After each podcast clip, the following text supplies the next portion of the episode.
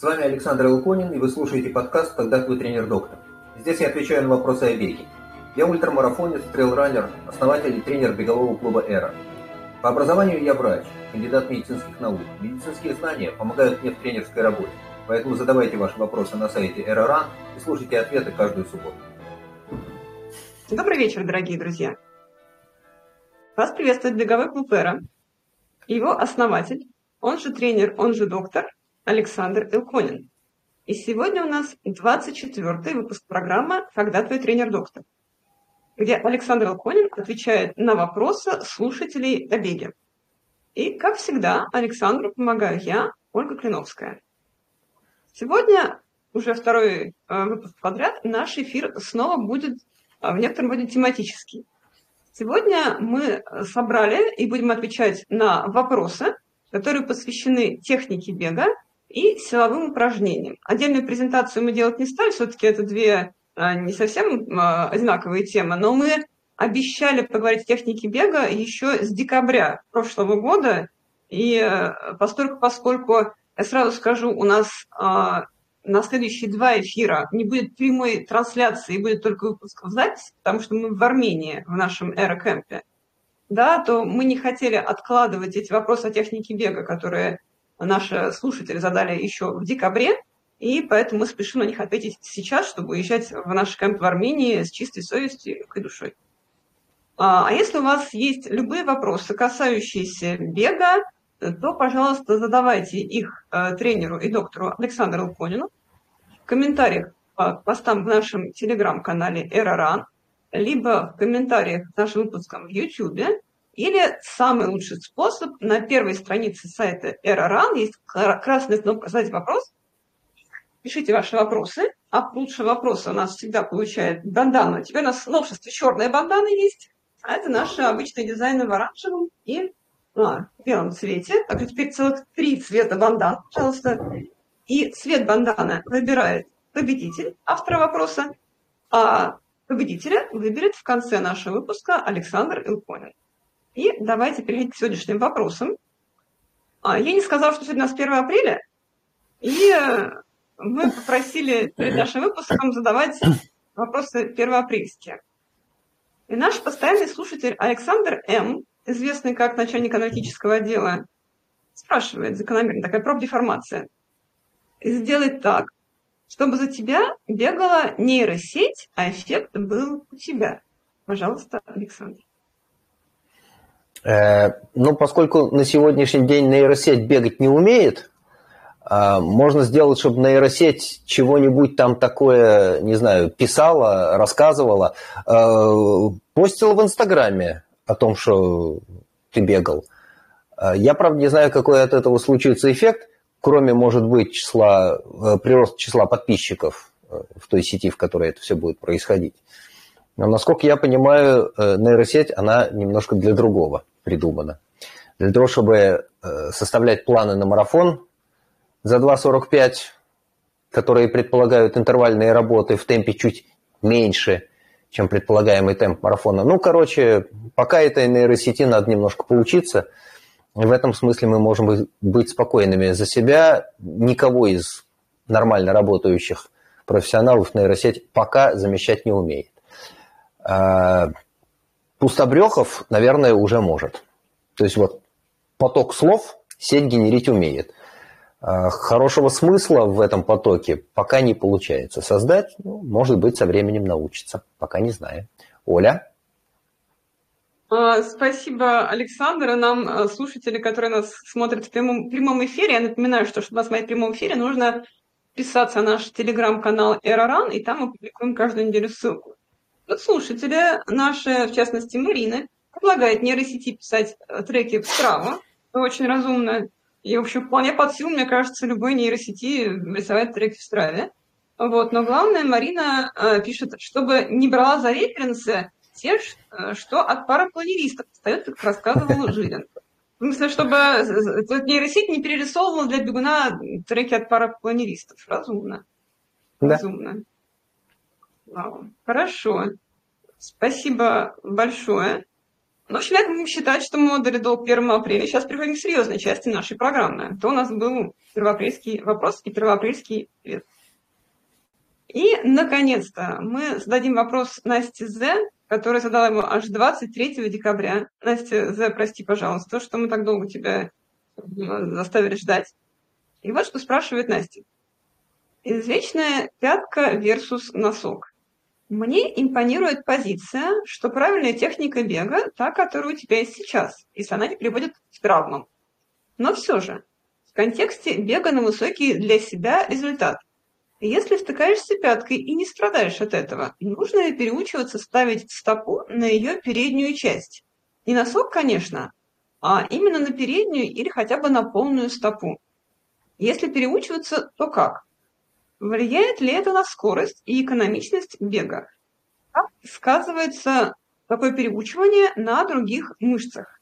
Наверное же не зря топовые спортсмены редко бегают в пятку. Дальше Настя добавляет, что на Мэтт Фоксе, это еще, видите, вопрос Мэтт Фокса декабрьского, э, я ставила стопу прицельно на переднюю часть, на рыхлом снегу. Это помогало лучше держать баланс и меньше напрягать мышцы. Это баг или фича? Вот такой объемный вопрос. Мы жаждем такого же объемного ответа. Пожалуйста, Александр. Окей. А, вопрос действительно извечный, потому что пятка или носок, передний привод или задний, чай или кофе, собаки или кошки, механика или ручная коробка, лыжи или сноуборд. Продолжайте за меня. Это бесконечная тема. Да? А, сколько люди живут, сколько бегают, эти споры были, есть и, по всей видимости, будут тоже. Я первый раз услышал а, перепалки по поводу пятка-носок с демонстрацией фотографий с обеих сторон. Это было, не соврать бы, году в 2006, когда еще существовал марафорум. То есть сейчас он, может быть, тоже жив, но я очень давно туда не ходил. Так вот, а, что у меня в голове сложилось за годы собственного бега, тренировок, наблюдения, видеоанализа, потому что видеоанализа на сегодняшний день сделано сколько-то, наверное, за сотню перевалило число кейсов, которые получилось прогнать через видеоанализ, э, чтение литературы с э, биомеханическим анализом, с приборами, без приборов, в общем, все это складывается, да? А, очень правильно Настя говорит, если посмотреть на элиту, крайне мало кто прям вот акцентированно втыкается пяткой. При этом надо оговориться, что почти у любого человека можно поймать кадр, где нога, идущая на опору, движется, ну вот прям пяткой вперед. Таких фотографий пруд пруди. Найти такой кадр можно всегда и почти у всех. Тем не менее и однако. Как э, один медийный известный человек цитирует своего близкого родственника, ничто не фотография, все кино. И судить о технике бега по одной фотографии не всегда бывает корректно, особенно в ситуации, когда мы рассматриваем момент постановки на опору. Если глядеть на элиту, и смотреть на элиту в хорошей, качественной видеозаписи, которая позволяет замедленную перемотку, вот прям покадровый просмотр, обнаруживаются интересные вещи. Действительно, маховая нога взлетает по самой короткой траектории от опоры под ягодицу, складываясь в колени, выходит вперед бедром, сохраняя согнутое положение – Дальше нога опускается на опору, одновременно разгибаясь в тазобедренном и коленном суставах. И действительно, очень часто, особенно на быстром беге, это выражено у тех, кто бежит вот совсем быстро-быстро, наблюдается некоторый выхлест голени, то есть выход голени за вертикаль, вперед, туда. И при выхлесте голени более или менее выраженном натянутый на себя носок создает впечатление, что человек вот сейчас он воткнется пяткой. Если смотреть хорошую видеозапись с возможностью покадрового пролистывания, обнаруживается удивительная вещь. Нога выставлена вперед голенью с задранным носком, и пятка сейчас вот-вот-вот-вот воткнется, и в какой-то неуловимый момент перещелкиваешь на следующий кадр, и оказывается, что голень уже стоит вертикально, а стопа стремительно опускается. Такое загребающее движение, движение стопой под себя. И момент первого касания опоры приходится либо на полную стопу, чаще всего по наружному ребру, либо на переднюю часть стопы, тоже по наружному ребру. Это хорошо видно. А, поищите в YouTube, есть огромное количество этих роликов. И не смотрите на фотографии. Всегда ищите видео. И получается, что действительно людей, которые бегают, встречая опору пяткой, ну совсем мало. А людей, которые быстро бегают, встречая опоры, опору пяткой, ну вот на, на уровне элиты, я, честно говоря, просто и, и почти что не видел да, может быть какие-то единицы. Теперь, а, утверждение, что если втыкаешься пяткой, подразумевает, что Настя считает, что она втыкается пяткой. Это надо смотреть. А, мне в свое время очень помогли собственные ощущения. Потому что на фотографии может быть что угодно. Ловите собственные ощущения, действительно, у большинства хорошо бегущих постановка стопы – это первое касание передней частью стопы. Этому можно и нужно учиться. Форсировать переход ни в коем случае нельзя. Но этому можно и нужно учиться. И самое хорошее средство – это быстрый бег. Понятно, что на коротких интервалах. Потому что длинные интервалы сходу быстро и не побежишь. И эта техника потом действительно плавно переносится на более длинные дистанции. Все замечательно. Двигаемся дальше. Если получается на большой дистанции, Мэтт Фокс – это большая дистанция, прицельно ставить стопу на переднюю часть, действительно таким способом удается избежать втыкания пяткой, продавливания рыхлого снега пяткой – получается оптимизировать распределение веса на стопе. И толчок получается эффективнее. Действительно, такая постановка стопы на опору позволяет экономить силы. От этого при тех же энергозатратах скорость будет больше. Ну, очевидно. А как этому учиться, мы уже говорили. Да? Короткие интервалы, вот набирать и время от времени проверять свои ощущения. То, что должно быть, или что-то другое.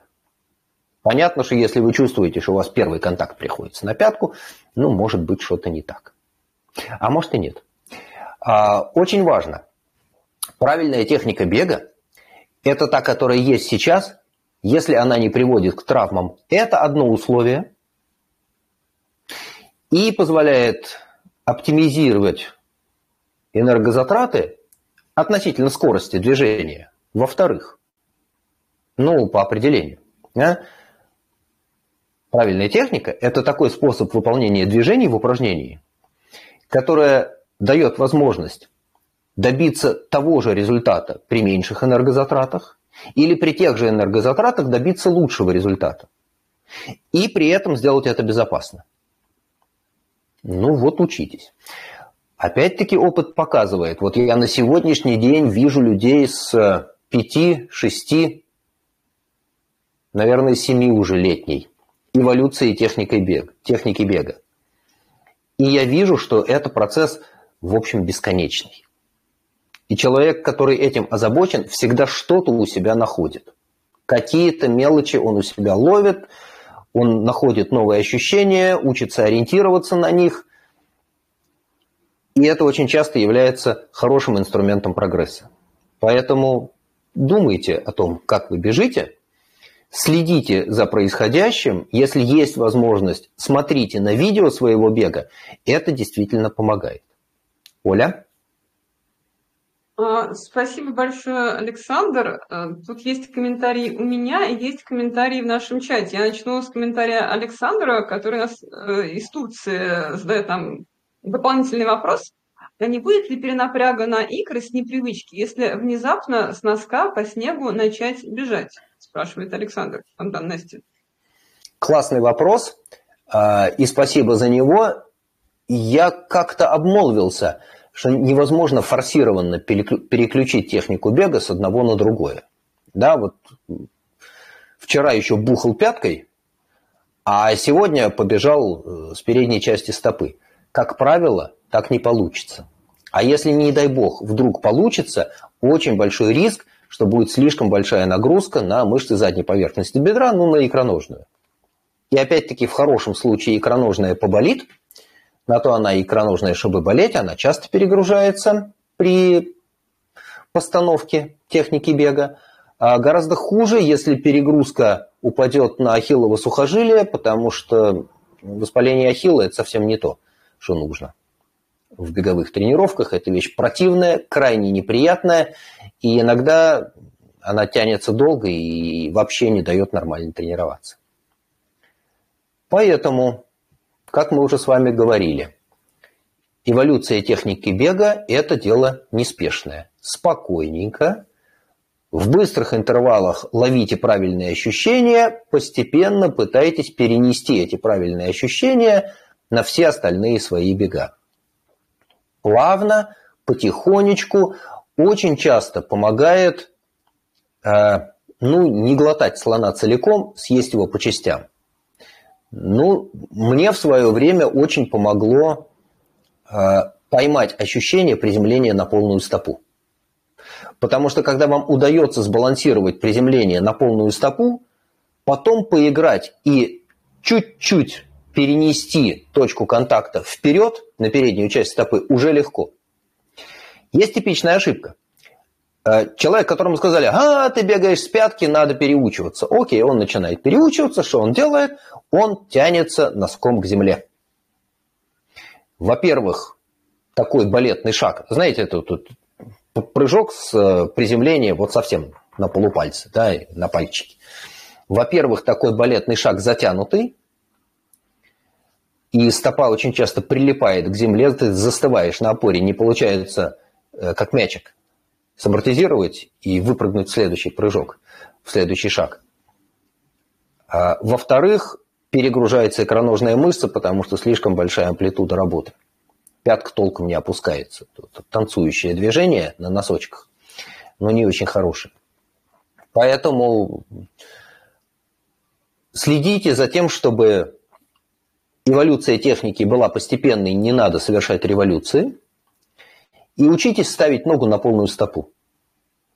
Когда это у вас получится, легко ускорившись, перейти на переднюю часть стопы.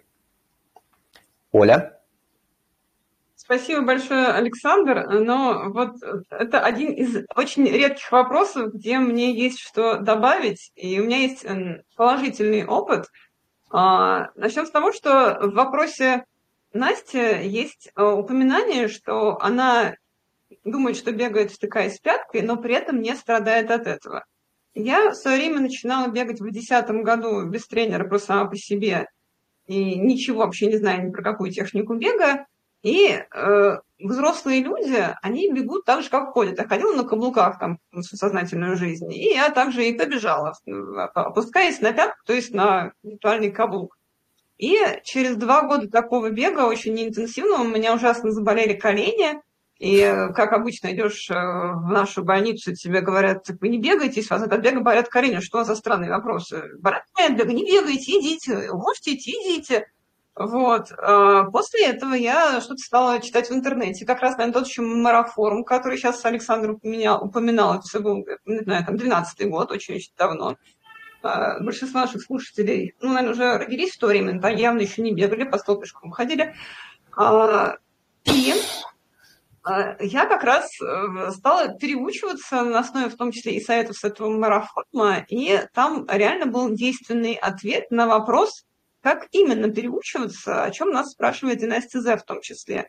И самый эффективный способ поймать правильную технику бега на полную стопу, это вот я всем говорю, кто меня спрашивает, побежать босиком. И самое интересное, что Александр, когда занимается своими учениками в манеже, он всегда-всегда э, предлагает им побегать босиком, хоть пару кружочков, не знаю, почему он сейчас про это не сказал, по той причине, что когда э, ты бежишь босиком, у тебя нету никакой защиты на твою пятку, и ты уж никак точно на пятку не упадешь, да, то есть у нас бег – это череда прыжков, и ты не станешь ногу, так что у тебя, э, в общем-то, тяжесть находится еще на предыдущей ноге, да, нет, ты каждый раз из прыжка падаешь на следующую ногу, да, и ты вот совершенно точно не упадешь на эту бедную пятку. Совершенно точно весь твой организм будет искать способы амортизации, и ты самортизируешь. Сначала приземлишься на центральную часть стопы, и так себя самортизируешь в суставе голеностопного в суставе колен.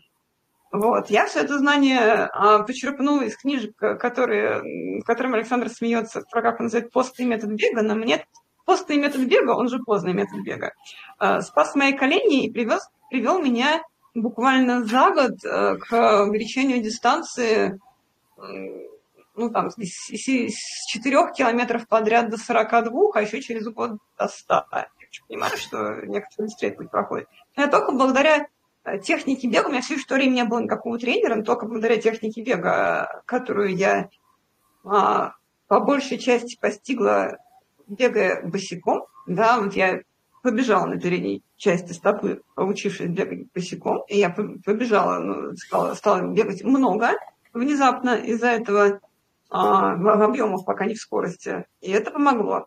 Вот. А касательно того, как это влияет на другие мышцы, когда я сначала отмучилась с коленями, тут у меня 12 э, год, я в мае почувствовала жуткую боль в коленях, вот с ней пострадала, потом переучилась с помощью бега босиком а, на бег средней части стопы, а дальше меня накрыло воспаление надкосницы.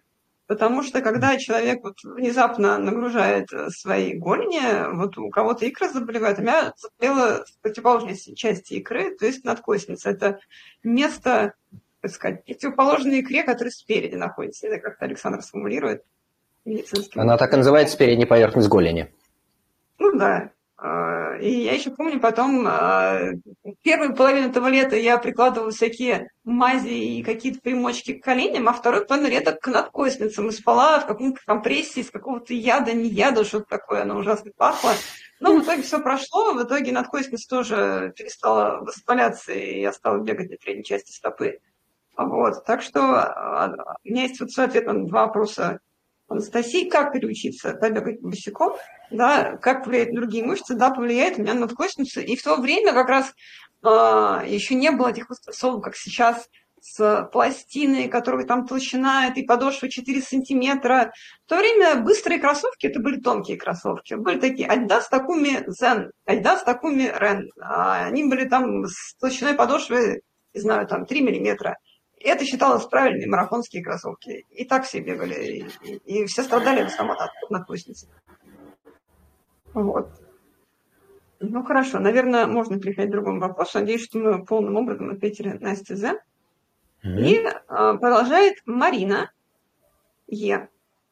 А, Марина комментирует вопрос, собственно, первой Насти. Кто-то мне кажется, что с техникой бега как с моделями кроссовок. Как кому комфортно, так и технично. Вот еще один вопрос тренеру. Правильная техника бега – это что-то универсальное или все-таки она у каждого своя? Пожалуйста, Александр.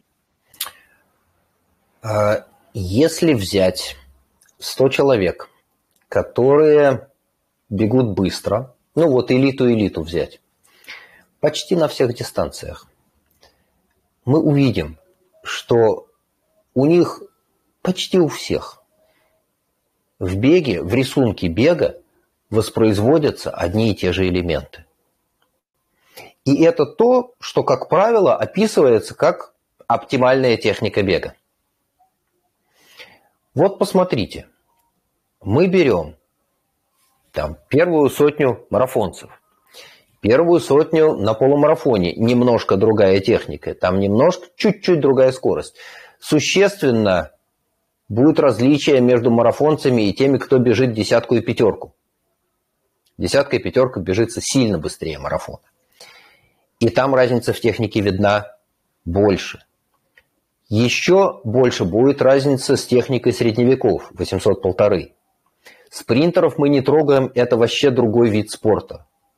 Вот мы с вами занимаемся видом спорта, который на выносливость, бег на средние и длинные дистанции, это, это спорт на выносливость в чистом виде. А у спринтеров 100 и 200, ну 400, который длинный спринт, это нифига не про выносливость. Это другое упражнение, другая техника, другие качества нужны. Мы вообще этого не трогаем. Так вот, если посмотреть на элиту на средних, длинных и сверхдлинных дистанциях, мы увидим у них одни и те же элементы движения. Одни и те же составляющие бегового шага, которые складываются в некий общий, более-менее универсальный рисунок бегового шага. Действительно, есть люди в элите, которые из этого общего рисунка каким-то образом выпадают. Но вот знаменитая история о том, что у Хайли Гебриселасия было паразитное движение рукой. У него было движение, он как будто мух перед лицом ловил каждый раз. И ничего не сделаешь. Вот, вот, вот, вот, вот так он бежал. Но при этом бежал очень быстро. А у кого-то еще могут быть какие-то индивидуальные особенности. Тем не менее и однако, понятно, что чем меньше мы делаем лишних движений, тем больше у нас остается сил для того, чтобы сделать нужные движения, правильные. Чем ближе эта техника к... Вот это тот случай, когда надо стремиться к приближению к средней картине по больнице. Взять быстро бегущих, прикинуть, какая будет средняя картинка по больнице. И смотрите, если мы берем быстро бегущих людей, то чисто технически чисто бегущих людей их сразу видно – у них нет лишних движений, у них воспроизводится одно и то же положение тела, у них более-менее одна и та же траектория движения рук и ног. Да, действительно, у кого-то, как, например, у э, Кенениса Бекеля, руки двигаются почти строго вперед-назад, вот э, в сагитальной плоскости. У кого-то заметно поперечное движение, например, у того же Кипчоги, да, рука идет поперек, в отличие от Бекели. Хотя рука, как правило, не выходит за среднюю линию. Вот это тоже более-менее универсальное правило. Таким образом, есть общая картина, общий рисунок бега, который мы воспринимаем как правильную технику, как оптимальную технику. Надо понимать, что любое отклонение от этой техники стоит вам каких-то сотых секунды темпа, а иногда и секунд темпа при тех же энергозатратах. Ну, дальше кто как чувствует свой бег, кто как может менять свой бег, потому что очень часто человек бежит, у него есть какие-то элементы, которые отодвигают его от оптимальной техники, и он этого не ощущает. Когда человек этого не чувствует, очень трудно поменять что-то мы все-таки в значительной степени бежим на проприоцепции. На чувстве положения своего тела и отдельных его частей в пространстве. И если ты не ощущаешь чего-то, это очень трудно исправить. Ну вот, я знаю про себя, что у меня скачущий бег, у меня есть асимметрия. Да, я с одной ноги толкаюсь сильнее, чем с другой. Но я этого не чувствую. Меня это не беспокоит, я этого не чувствую, и я себе не представляю, как это можно исправить. Это очень долго и сильно возиться приходится. И замечено, что очень часто борьба за идеальную технику, э, в общем, оказывается ситуация, когда лечение страшнее, э, страшнее болезни.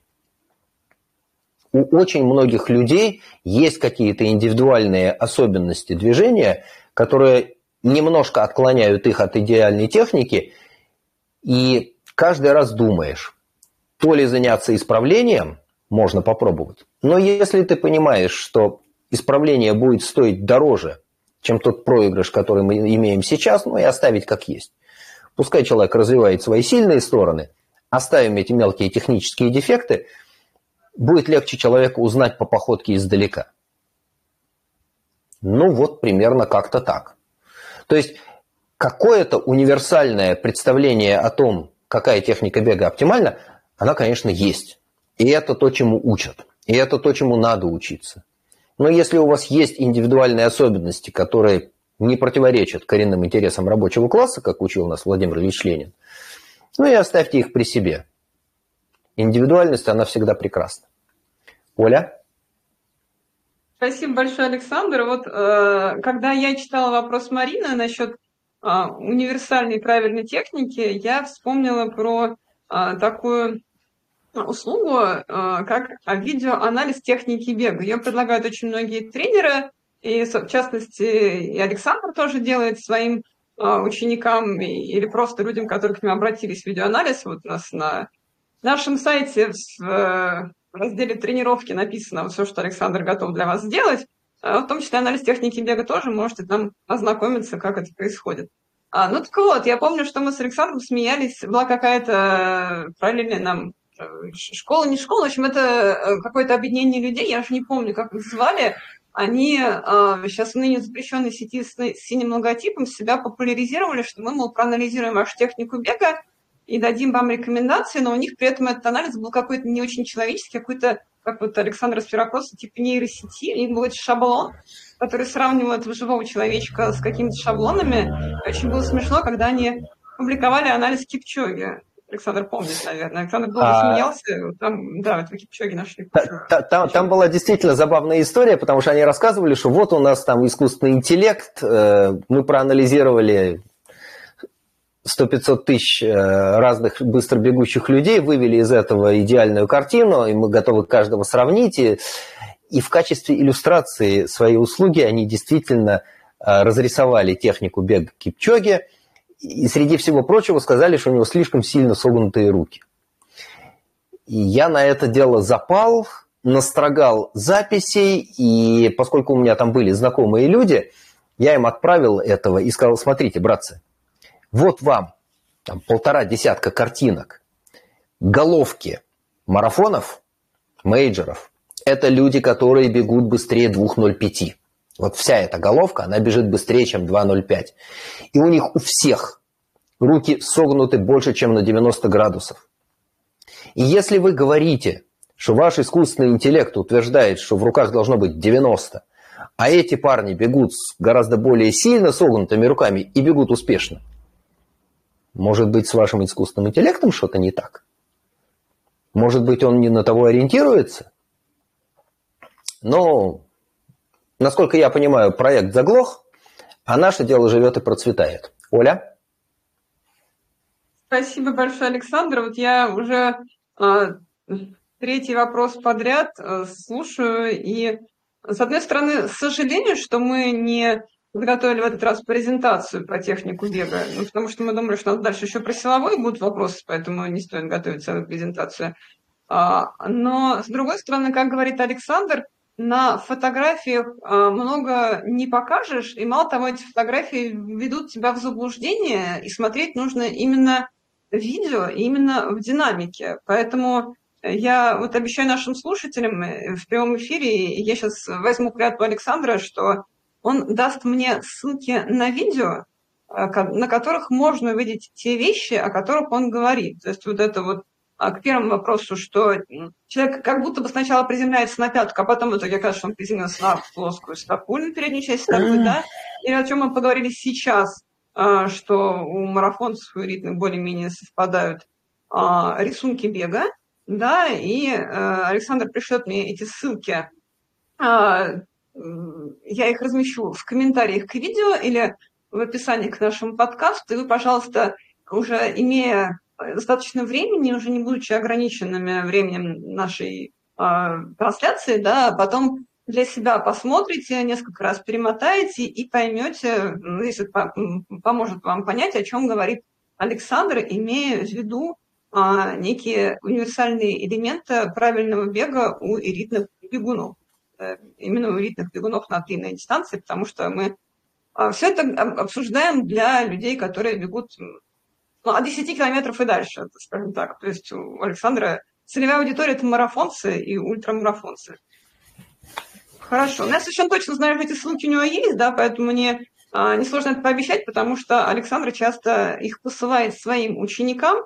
Я, кстати, помню, что когда я еще бегала марафоны в промышленных а, количествах, я все время перед стартом смотрела видео э, из Кипчоги, еще из Тирунеш Дибабы, который мне в свое время Александр прислал. Она меня была прям как талисман. Я на смотрела, я э, бежала, и я визуализировала себя, то есть я пыталась себе представить, что вот я вот эта самая Дибаба, вот, и мне это помогало. Опять же, делюсь лайфхаком, возможно, тем, кто верит, тому все помогает. Хорошо, давайте переходить к следующему вопросу. Вопрос нам задает Николай С. И э, пишет, также в продолжении вопроса. Ну, то есть эти люди все это обсуждали в чате прямой трансляции, и тут, в общем, друг друга вот так вот э, продолжали и продолжали. Продолжение вопроса. Один мой знакомый во время бега размахивает руками, как пират из мультика «Остров сокровищ». При этом марафон бежит за 2,50. Можно ли и нужно ли в таком случае работать над техникой? И комментирует его высказывание Марина, как ему до Кипчоги целых 50 минут. Может быть, если над руками поработает, то и догонит. Пожалуйста, Александр, что вы скажете про руки и догонит этот человек Кипчоги? Ну, собственно, ответ в вопросе. Я специально пересмотрел мультик э, «Остров сокровищ», великолепный мультик. А, нашел того самого пирата, который руками махал строго поперек. А, да, действительно, э, среди тех, кто бегает за 2,50, есть те, кто руками машет поперек, есть те, кто бежит на прямых руках, есть те, кто чешет грудь. Вот это вот движение, да, сжатыми кулачками у себя по груди егозят. Что угодно можно увидеть. Чем ближе вы будете смещаться к элите, к тем, кто бежит из 2.05, тем меньше вы будете встречать таких уникумов. Да, действительно, на большом здоровье можно чего только не вытворять. Но чем ближе вы будете к по-настоящему высоким достижениям, тем меньше вы таких встретите. Действительно, поработает человек над руками, может быть, еще скинет несколько минут. Шансы есть. Хотя иногда встречаешь и в элите людей, которые вот бегут как попало. Да? Э, помнится, несколько лет назад был довольно громкий флейм по поводу... Как ее? Шалейн Фленнеган, да? Которая Флэн выиграла. да. да, Фленаган, которая выиграла Нью-Йорк, и при этом э, она бежала с ну, довольно выраженным скручиванием корпуса по длинной оси, что обычно рассматривается как э, отклонение от идеальной техники. Кто-то пытался говорить, что вот она, мол, это так хорошо бежит ровно из-за того, что она скручивается. Э, прошло немного лет, и все забыли про Шалейн, и бегают по-прежнему, да, без скручивания, потому что у большинства быстро бегущих этого элемента в технике нет. Вот смотрите на среднюю картину, да, пытайтесь как-то нарисовать себе среднюю картинку по госпиталю и воспроизвести ее у себя, насколько получится. Марина, спасибо за дополнение. Оля, двигаемся дальше. А, спасибо большое, Александр. И э, я, да, надеюсь, что мы разместим в комментариях эти видео. И э, где бы вы нас не смотрели и не слушали, э, а слушать вы нас можете на YouTube и в подкасте «Когда твой тренер доктор» на семи подкаст-платформах э, или в YouTube-канале «Эра Где бы вы нас не смотрели, не слушали, пожалуйста, ставьте лайки и подписывайтесь на наш канал и наш подкаст. Таким образом, платформа понимает, что мы рассказываем что-то полезное. Вот, может, 38 минут в эфире. Надеюсь, что он для вас полезен. Вот, поэтому, пожалуйста, э, транслируйте этот месседж в платформе, а та транслирует его нашим другим слушателям, и те а, тоже, возможно, узнают для себя какие-то лайфхаки на беге. Хорошо. И мы переходим к следующему вопросу. Нам задает Марина Е. А, вот что она спрашивает.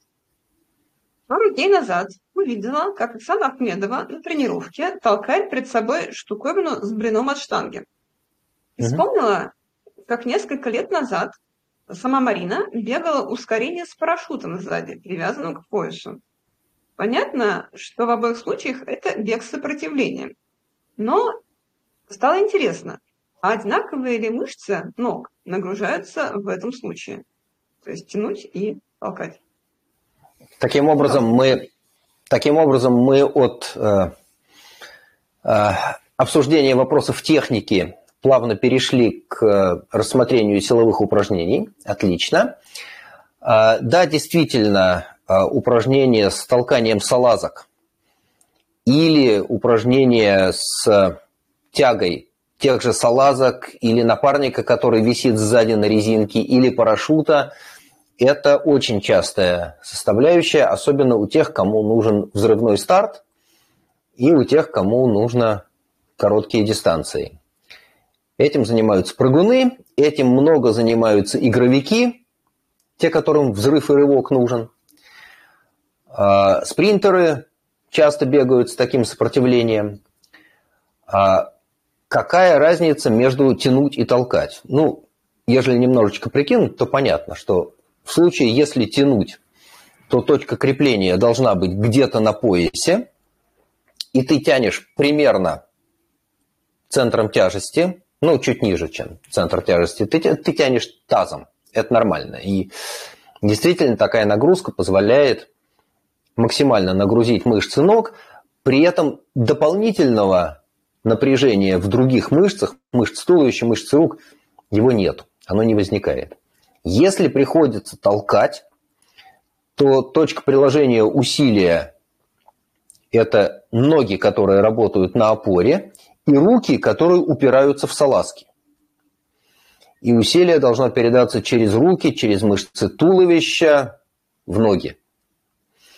Таким образом, если толкать салазки, то это дополнительная нагрузка на мышцы рук и туловища, ну, потому что надо удержать осевую стабильность, надо удержать таз, чтобы не складывало вперед, чтобы не проваливало, э, чтобы не складывало назад, чтобы не проваливало вперед. Эм, в большинстве случаев я видел, что салазки толкают. А реже тянут салазки. Тянут либо если партнер сзади висит на каких-то вожжах, на резинке, на веревочке с поясом. И еще бегают с парашютом. Ну, с парашютом надо бежать быстро, иначе он не раскроется и будет схлопываться. И это забава для спринтеров и игровиков. Я, кстати, видел мало людей, которые тренируются с парашютом, хотя, ну, таких тоже видел, да. У меня даже где-то этот парашют валялся, я попробовал, но, видимо, я недостаточно быстро бегаю или что-то еще в общем, большого смысла не увидел. А для чего делают такие упражнения? Такие упражнения делают для того, чтобы поднять взрывную силу. Долго с этими салазками не пробежишь. Если помните, мы с вами играли в толкание вагонетки. Да, в небольшой подъемчик берешь партнера, который упирается, хватаешь его под лопатки и стараешься бегом его затолкать наверх. Вот у нас на тренировках, что на Воробьевых, что в Коломенском, это упражнение было. Ровно то же самое. Но только вместо партнера надо взять салазки и нагрузить там блинами от штанги.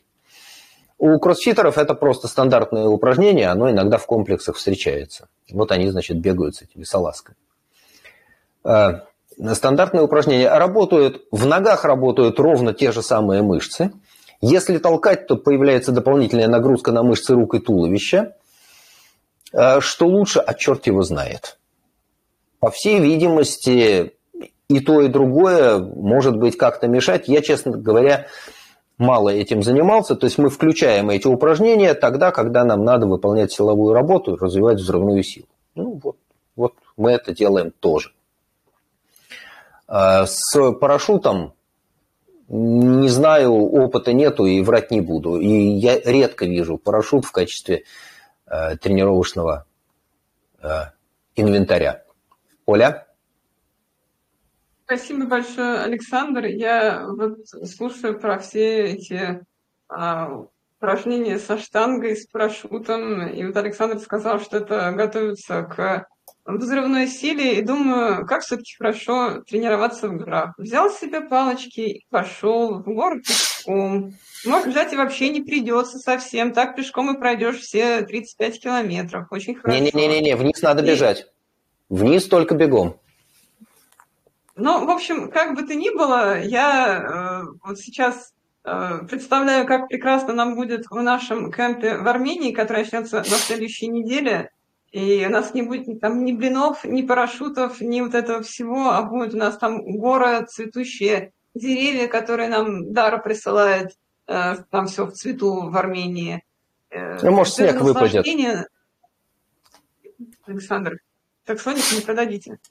Ладно. Там будет в цвету, не будет там никакого снега. Да, ну вот, в общем, мы э, так или иначе будем находиться там с 6 по 15 апреля. Если вы случайно уже находитесь в Армении, то, пожалуйста, присоединяйтесь. Мы находимся в Цахкадзоре.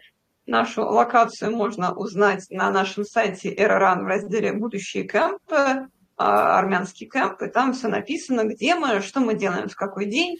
И, пожалуйста, присоединяйтесь в любые дни. Ну, мы обычно стараемся исполнять то, что заявляем в программе наших тренировок. А если вы не успеваете к нам присоединиться в Армении, который случится уже на следующей неделе, то наш следующий кэмп состоится в мае в Казахстане. Начнем мы 27 апреля и закончим 9 мая. Будем мы располагаться в районе Медео, горнолыжного курорта, жить в, на окраине Алматы. И надеемся там насладиться весенним Казахстаном. Обещать, что там тоже будет очень красиво. Вот. И точно не будет ни парашюта, ни штанги, это я вам точно обещаю. Угу. Хорошо. Что тут вот а, Аня пишет в чате, как тут не вспомнить про упражнение с Валерами гора, в горах найти изи. Валер это что? Давайте дальше. Не Нет, хорошо, давайте, давайте дальше. дальше.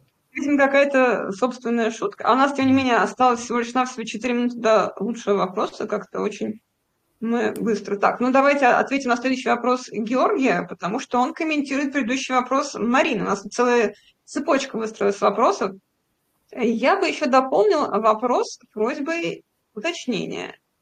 В каких случаях при подготовке к какой целевой нагрузке какую тренировку целесообразно включать в план?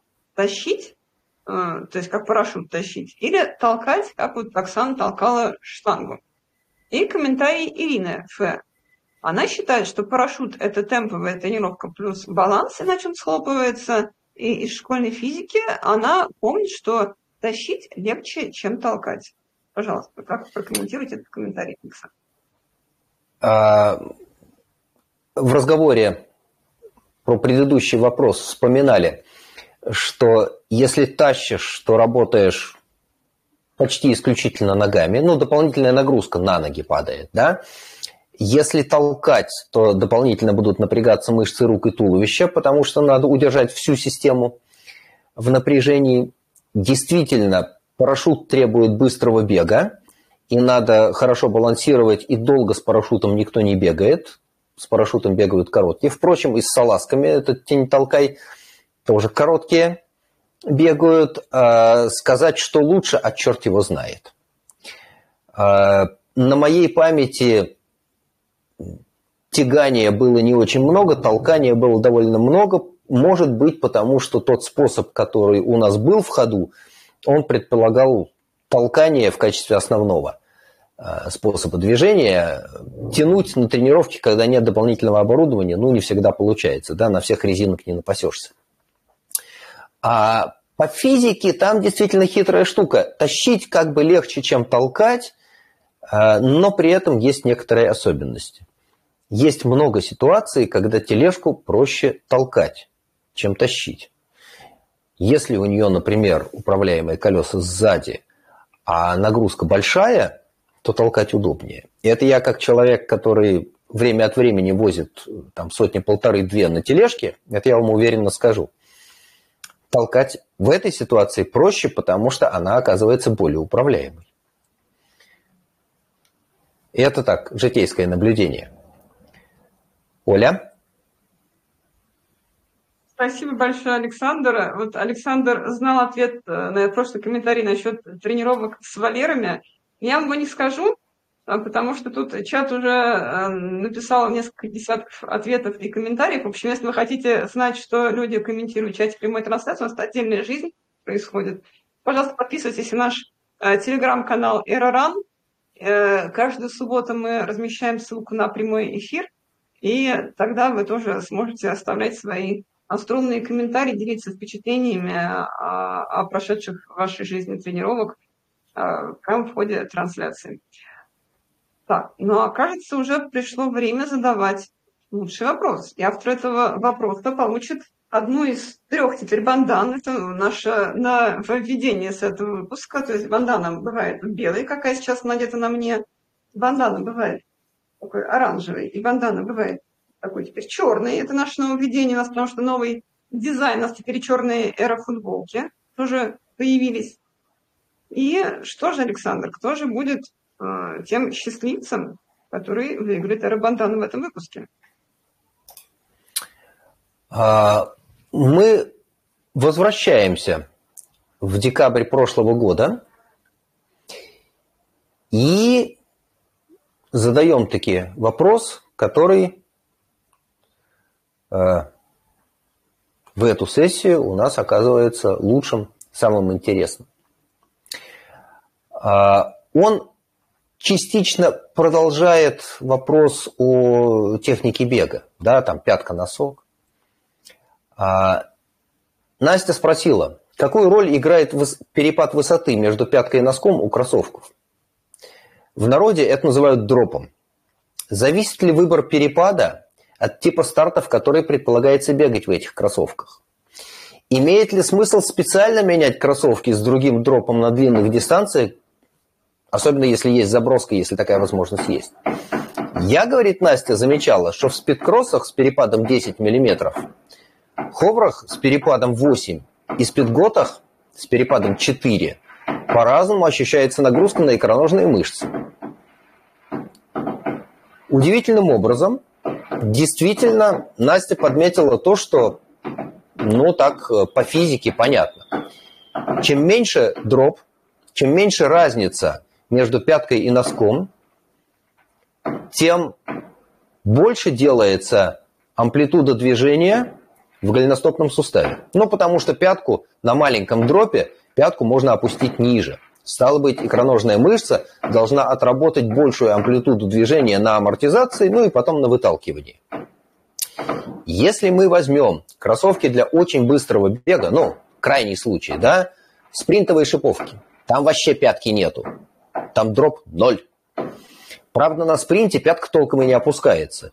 И на, на шиповках для э, спринта не предполагается возможность поставить ногу на пятку. Вот если вы возьмете эти кроссовки для спринта, вы обнаружите, что там стопа изогнута, и, и шиповки устроены так, что ты всегда будешь ногу на переднюю часть стопы, и касание пяткой просто не предполагает шиповках для средних дистанций и для дистанций, ну, там, что называется, подлиннее, там, на 3000, да, но среднее, а, уже можно поставить ногу на пятку. Но попробуйте как-нибудь надеть шиповки и пробежаться по стадиону, вы обнаружите, что ставить ногу на пятку крайне некомфортно. Кстати, это еще один способ понять эту самую оптимальную технику бега с постановкой на переднюю часть стопы. Пробежаться в шиповках. Шипы заставляют ставить ногу правильно. Есть, правда, особенность. Как только ты надеваешь шиповки с голой пяткой и шипами под передней частью стопы, ты неизбежно вынужден ставить ногу правильно.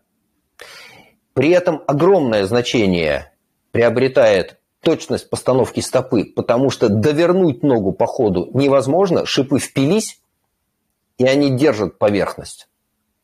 И подкрутить голеностопом вращение по продольной оси делается невозможным. И если есть уже привычка подкручивать ногой, небольшое продольное скручивание на отталкивании, э, в шипах можно травмироваться. Поэтому, если вы планируете что-то делать в шиповках, начинайте с маленького. Пробуйте маленькие дистанции, постепенно разгоняйтесь. А бег в шиповках вообще очень близок к бегу босиком. Возвращаясь к дропу. Я могу поделиться своим опытом. Я стараюсь держать у себя в рабочем арсенале кроссовки с разным дропом. Через какое-то время привыкаешь к тому, что дроп бывает разный. Привыкаешь к тому, что можно адаптировать технику бега, амплитуду движений в голеностопе к тому, какая обувь на тебе надета. появляются какие-то предпочтения. На какую-то трассу, на какой-то характер грунта хочется взять что-то с малым дропом, где-то понимаешь, что понадобится дроп побольше, где-то надо подошву потолще, где-то потоньше. Ищите это, задумывайтесь над этим. Я всегда и всех призываю держать у себя в рабочем арсенале несколько пар кроссовок и чередовать их. Это очень помогает снизить травматичность тренировок. Любые кроссовки несут какой-то риск повреждения. Ну, потому что не бывает идеальной обуви. И потому что мы с вами не идеальны. Есть какая-то асимметрия, есть какие-то паразитические ненужные движения, элементы движения типа подкручивания по продольной оси. Чередуя кроссовки, мы меняем точку максимального напряжения. Тем самым у нас растет безопасность наших тренировок. К сожалению, бег и беговые тренировки – это весьма травмоопасная забава. Да, вот я знаю очень мало людей, которые тренируются хотя бы там год, полтора, два и ни разу не влетают ни в какую травму. Как правило, травмы случаются. Об этом надо знать и надо активно заботиться о том, чтобы травмы не случались, уменьшать их риск. Один из способов уменьшить риск – менять кроссовки.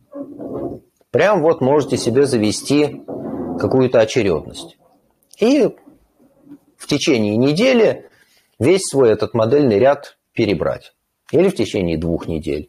Или завести три пары, в которых вы работаете постоянно, а еще там две пары у вас где-то на подхвате. Да, мы не трогаем совсем узкоспециальные вещи типа шиповок, но где-то у вас какая-то есть пара соревновательных асфальтовых, вы их не трогаете, вы их наденете там на быструю пятерку.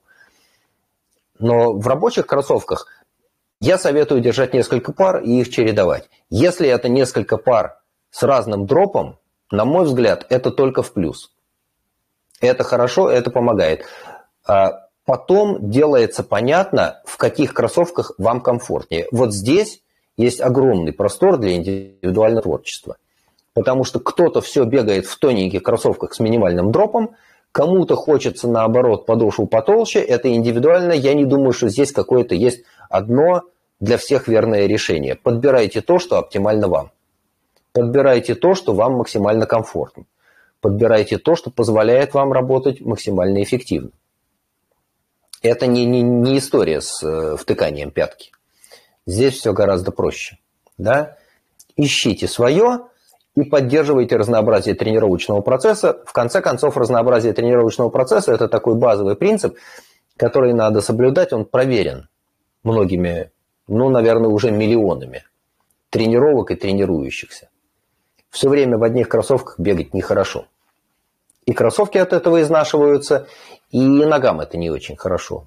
Ну и техника лучше встает, когда мы немножечко меняем условия, в которых работает наша нога.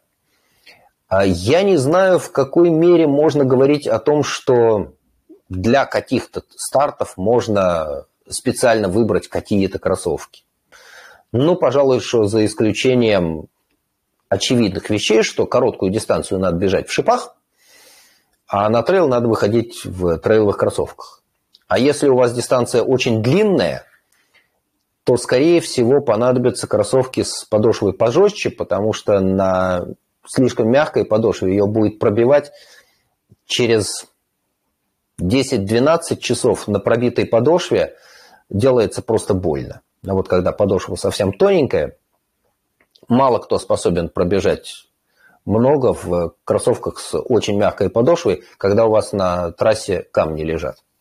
Особенно если это камни, что называется, необработанные, да, с острыми краями. Ну, обычно бывает так. А, ровно то же самое касается кроссовок, которые кладешь в заброску. Как правило, в заброску люди кладут кроссовки, которые, во-первых, попросторнее, а во-вторых, с подошвой пожестче и потолще. Почему? Ну, потому что к тому моменту, как прибежишь, уже и голеностоп поломается, его надо поберечь, и подошва пробьется пару раз, и надо будет подошву поберечь. Поэтому то, что покомфортнее, то, что помягче, валенки какие-нибудь, их вот в заброску на вторую половину дистанции. Поздравляю Настю за классные вопросы. И она, соответственно, получает бандану. Оля? Спасибо большое, Александр. Настя у нас уже выиграла бандану беленькую, и теперь она выбирает между оранжевой и черной. Вот. А если вы хотите а, одеться полностью, то для этого нужно выиграть эро-бандану, а также приехать в наш эро-кэмп, где участники эро-кэмпов получают футболки ну, просто по факту своего участия в кемпе в подарок. А, хорошо. Спасибо огромное, Александр, за ответы. Огромное спасибо всем нашим слушателям. И а, напоминаю еще раз, что у нас прямых эфиров не будет две следующие недели, потому что мы будем находиться в Армении, и технически мы не сможем там сделать вот такой вот выход в прямой эфир. А, следующий прямой эфир будет 22 апреля, но тем не менее в выходные дни, э, в ближайшие, да, выпуски будут появляться, но будут появляться в записи. То есть, э, грубо говоря, 9 и 16 апреля я выложу запись, которую мы сделаем там в Армении, а, и задавать вопросы нам э, в том кемпе будут э, наши участники кемпа, либо, если их вопросов будет недостаточно, то мы зададим те, что задают нам наши онлайн-слушатели. Еще раз напоминаю, что вопросы надо задавать на нашем сайте ERRAN, телеграм-канале ERRAN и в комментариях э, на YouTube-канале ERRAN. Где бы нас не слушали, пожалуйста, подписывайтесь, ставьте лайки и сердечки. Нам очень приятно, что вы нас слушаете и находите в наших эфирах что-то полезное. Все, всем огромное спасибо. До встречи в записи через неделю и в прямой трансляции 22 апреля. Все, всем доброго. Всем пока. Всем спасибо. Пока.